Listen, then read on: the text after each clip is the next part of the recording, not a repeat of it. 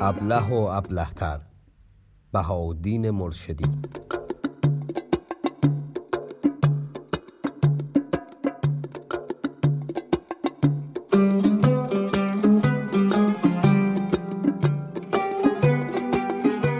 نیافتم که فروشند بخت در بازار.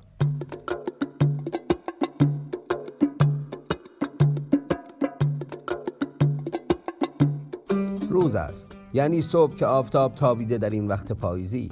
درست همان جایی که می‌گوید آفتاب تنبل پاییز دیگه قلبش سرده.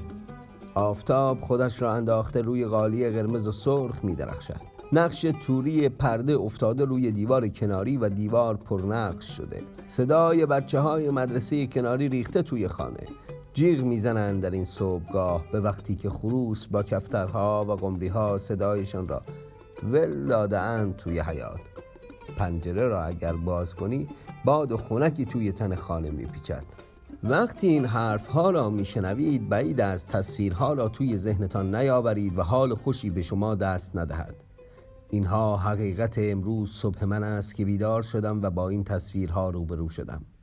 اما واقعا زندگی همین صحنه های زیباست یا اصلا واقعیت زندگی چیست؟ چطور می شود بخش های زیبای زندگی را دید و از کنار صحنه های خشونتبار یا بی اعصاب زندگی گذشت؟ سوال هایی از این دست توی ذهن من زیاد است. برای همین اینجا می خواهم پشت صحنه این تصویر صبحگاهی را برای شما شرح دهم. شب است. باران می آید سیل رعد و برق که آفتاب گرفته خیابان. تا ساعت یک شب سر کار هستم. خسته به خانه می آیم می بینم برق همه جا وصل است و تنها برق مجتمع ما قطع شده. تعمیرکار مشغول تعمیر برق بود. طبقه چهارم بودن برای روزهای بیبرقی و خستگی گزینه مناسبی نیست. پله ها را یکی یکی و با سختی بالا می روم. تاریکی توی راه پله هجوم آورده است. کلید را می اندازم روی در. می‌روم توی آپارتمان. همه جا تاریک است. دنبال شم میگردم. پیدا می‌کنم. می‌دانم کبریت یا فندک ندارم. گاز را می‌زنم و یادم میآید فندک گاز با برق کار می‌کند.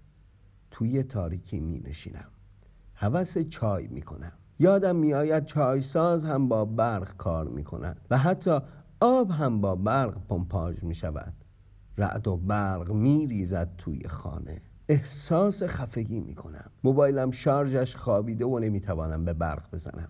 بیکاری کلافه هم می کند هوا گرم شده و خانه دم دارد. می‌روم سمت پنجره دو جداره. پایم را که روی فرش می‌گذارم می‌بینم خیس است. می‌روم روی کاشی ها که خیس است و لیز می‌خورم و با کمر پرت می‌شوم روی زمین. با دردهایی که دارم متعجب در تاریکی بلند می‌شوم که حکایت این آبها چیست که تا وسط خانه آمده. از لای پنجره های دو جدار آب باران تا وسط خانه آمده است. پنجره را باز می‌کنم. باران با خیال راحت میریزد توی خانه. متوجه باشید که آب هنوز قطع است. متوجه باشید که اعصاب من به هم ریخته.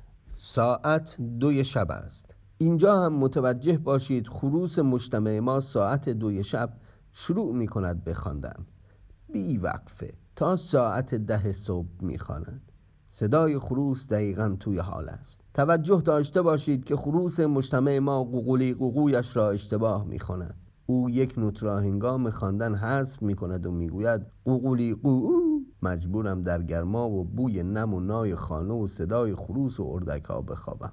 میخوابم. صبح ساعت پنج و نیم آفتاب زده و نزده چشمم باز می شود آب تا وسط خانه بیشتر آمده. هوا صاف شده. برق هنوز وصل نیست و آب همچنان قطع است. تا ساعت نه صبح که از خانه بیرون می‌روم هم قطع است. به چای در اداره چشم دوختم. می‌گویند از آقای عرفی شیرازی وقتی می‌خواهد بمیرد می‌پرسند وصیتی به وقت مردنت نداری؟ می‌گوید چرا؟ حرفهایی برای زدن دارم.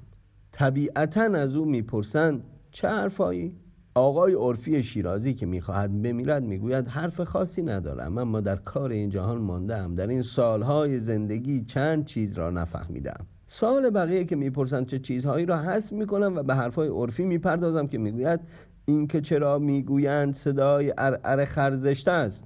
من هرچه در سالهای عمرم به صدای خر گوش دادم دیدم نه خیلی هم صدای بدی ندارد. یا اصلا نفهمیدم چرا می‌گویند صدای بلبل زیباست. هرچه به صدای بلبل گوش دادم دیدم بعد از مدتی صدای بلبل آزاردهنده می شود یا اصلا نفهمیدم چرا می‌گویند پای تابوس زشت است.